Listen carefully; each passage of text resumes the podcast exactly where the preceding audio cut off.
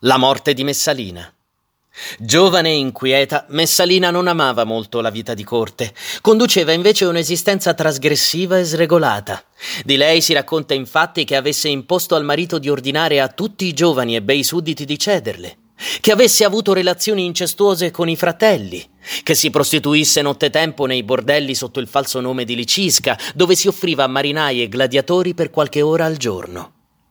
Dopo le accertate relazioni adulterine con il governatore Appio Giunio Silano e con l'attore Mnestere, Valeria Messalina si innamorò di Gaio Silio, marito di Giulia Silana.